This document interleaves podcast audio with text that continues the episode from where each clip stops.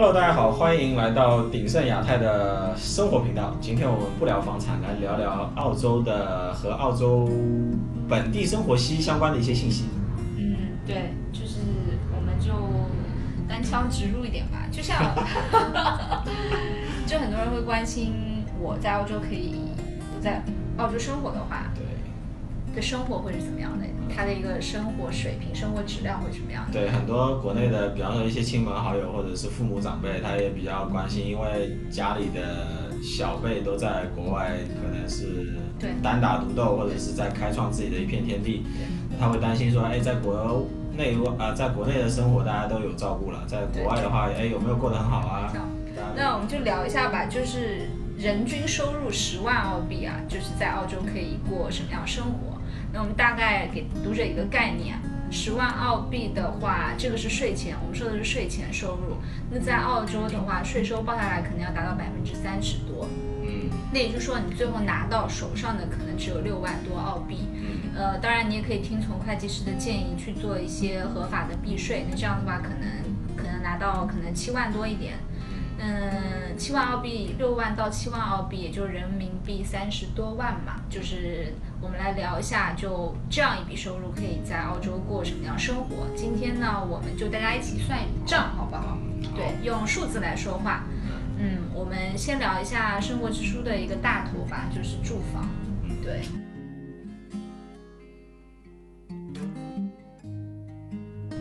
OK，租房是这样的，就是以澳洲普通居民的一个就是住房平均成本来算，差不多像像七八十万左右的一个独立别墅。嗯那这样的话，贷款的话，差不多一个月应该是还到有两千五百块钱澳币这个样子。两千五百澳对币，你可以算一下，对，在纸上算一下，两千五百块钱澳币一个月，当然是连本带息还了，在正常汇率比较，像现在都算汇率比较低，像汇率比较偏中低这样一个汇率的情况下，差不多两千五百块钱。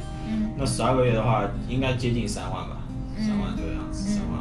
对，所以说可能呃六七万里面呢，三万就要用于偿还那个贷款了。但是通常来说，如果你是一个单身青年的话呢，你就没有必要去买独立别墅这么贵的物业。所以说这个东西还是要分开说。比方说你是夫妻两个人，你是有两份工作的话，那你其实就相当于是六六万多乘以二了，或者是七万多乘以二。那这样的话就是十二万到十四万这个样子。那十二万到十四万的话呢，你有三万块钱是要用于偿还你的住房支出。那三除以十二的话，差不多是四分之一这样，就差不多百分之二十五。百分之二十五对，到百分。之二十五的现金收入你要用于去支付你的住房，那你还有百分之七十五的可支配收入用于其他的开销。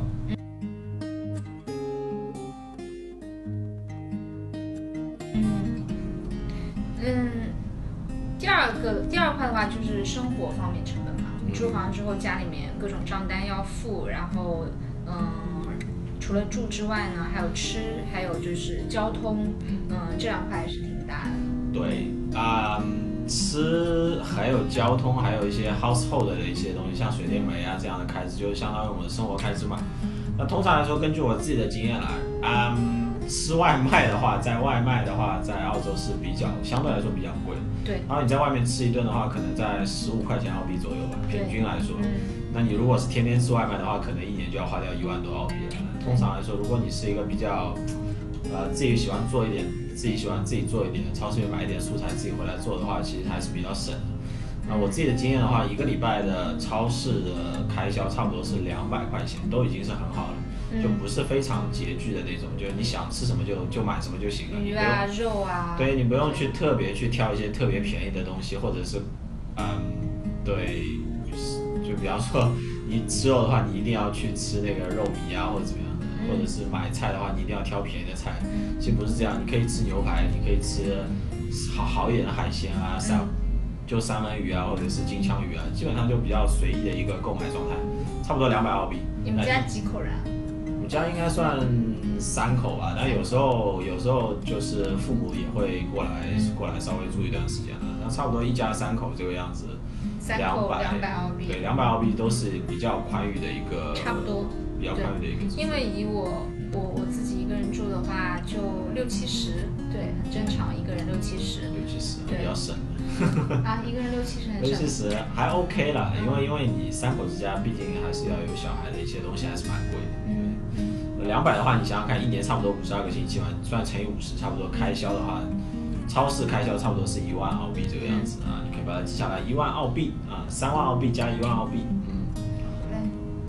那就四万了。现在我们已经花掉四万了。对 OK，那出行的话，比方说你有台车的话，差不多五十块钱澳币的油费，一一一个礼拜差不多加一次就 OK 了。那再加上你的保养，一年做一，比方说一年做一次保养，或者是怎么样的话，差不多三千块钱澳币，啊，三千块钱澳币就可以支持你一台车正常的一个运转。嗯，三千澳币呢，是像我们就油。费算加上保养。对，油费加保养，那嗯不算买车了，因为买车你可以买贵，也可以买便宜，这个差还差还蛮多，就不算买车了。呃，剩下就账单，账单的话，差不多水费、物业费这种比较细的账单算一下，我粗略的算一下，水费加市政费差不多两千，然后每一季度的那些网络啊，然后电费啊、煤气费这样的话，差不多应该是呃三五百这个样子，呃，看你家里面有没有呃那种太阳能板啊，或者怎么样，会对你的能源会账单会产生一些影响。到时候我随便粗略算了一下，差不多能源费用可能是在五千块钱左右。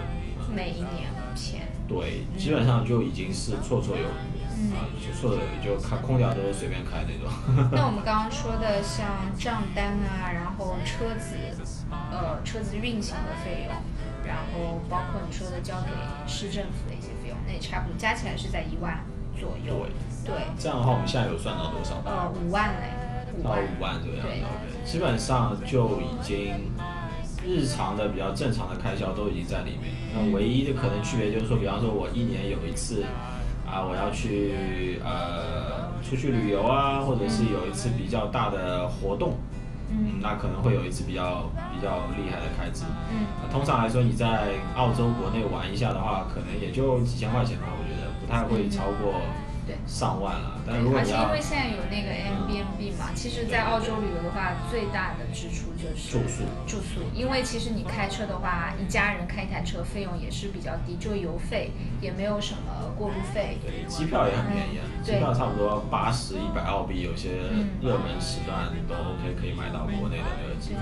对啊，如果你是去欧洲或者是美国啊，或者是比较好一点的地方去玩的话，可能也就一两万澳币吧，基本上嗯差不多。嗯，我们刚刚讲到生活的时候有漏掉一点，还挺大的一块，就是保险支出，特别是家庭。呃对家庭的话，需要买一个 family 的保险，差不多呃一个月应该是一个月几两三百这个样子吧。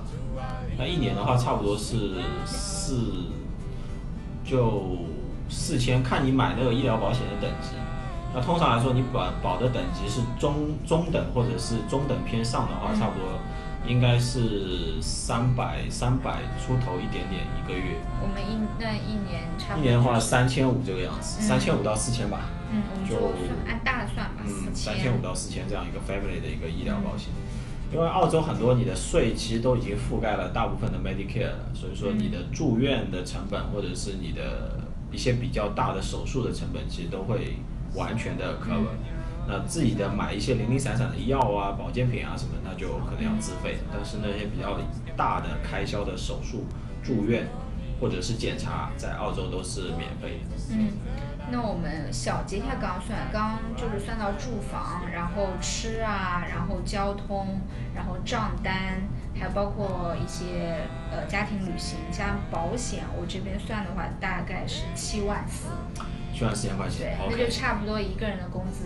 刚刚好对。对就如果你家里面是一个人上班，一个人不上班呢，就可能需要稍微省一点点，嗯在支出上面稍微省一点点，你不能大手大脚的去花，嗯但是也还 OK。嗯那如果你是两个人有 full time，或者是一个人是 full time，一个人是 part time，、嗯基本上就已经还算是蛮宽裕的一个状态。嗯。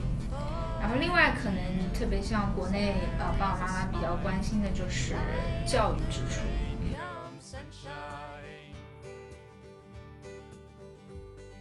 对，教育支出其实是和国内一样啊，其实是一个无底洞，就是说你可以你可以非常省，在澳洲你可以非常省，你像上一些公立学校啊，或者是你不太参加一些课外。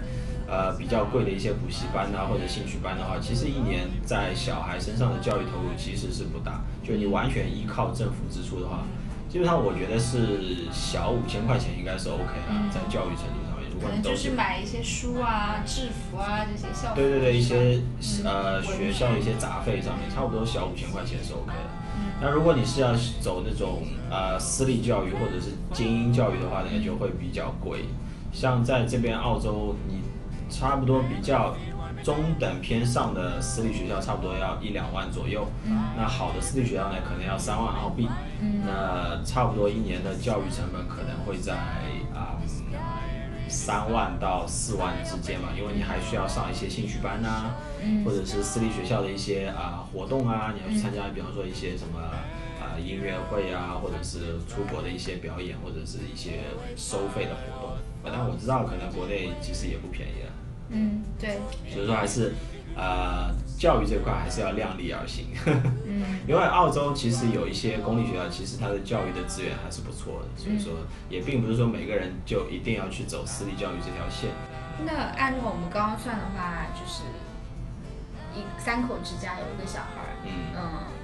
夫妻两个人，每个人都十万澳币的年薪，那其实就算送小孩去私立的话，生活上也还是比较宽裕。对，两个夫汉去一到两个小孩，生活上面其实还是 OK 的。对，每年还是会有省下，我觉得省下几万吧，小几万，比方三五万或者是五五五万到七万左右的一个存款，还是可以省下来的。嗯。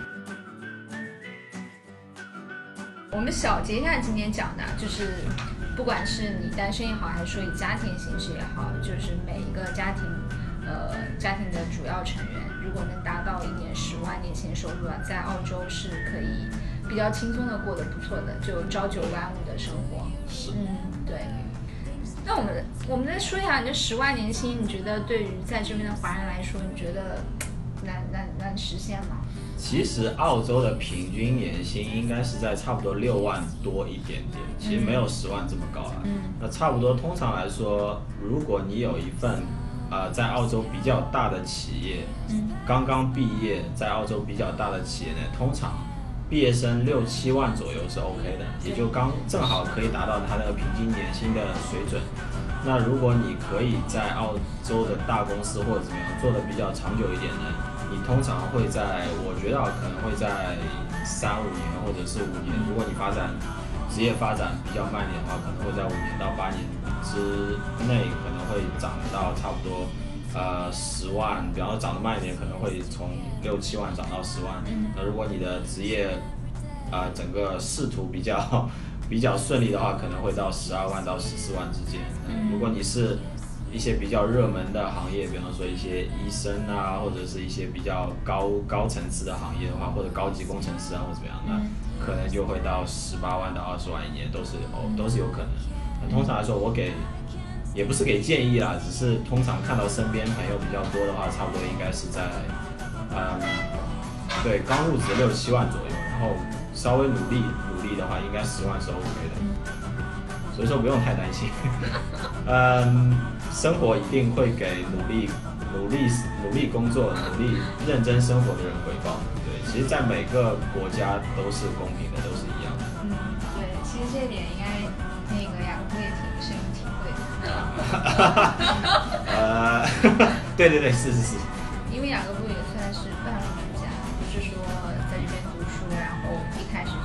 对，半道出家。对，半道出家，所以也是。一点点相当于对，还是有很多很艰难的时候慢慢走过来的。但 不后悔是吧？